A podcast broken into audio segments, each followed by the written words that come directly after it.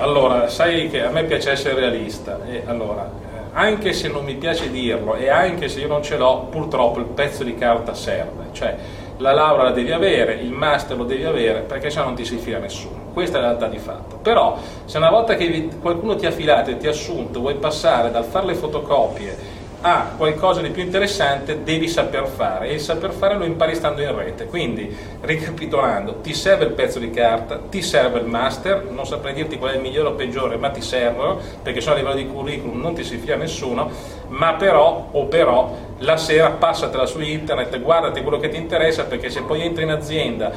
la differenza tra le fotocopie e la potenziale o possibile dirigenza è se ti sai imboccare le maniche, se porti il valore aggiunto e se sai essere avanti rispetto ai tuoi colleghi e a tutti quelli che ci sono e quindi le cose te le devi imparare su internet.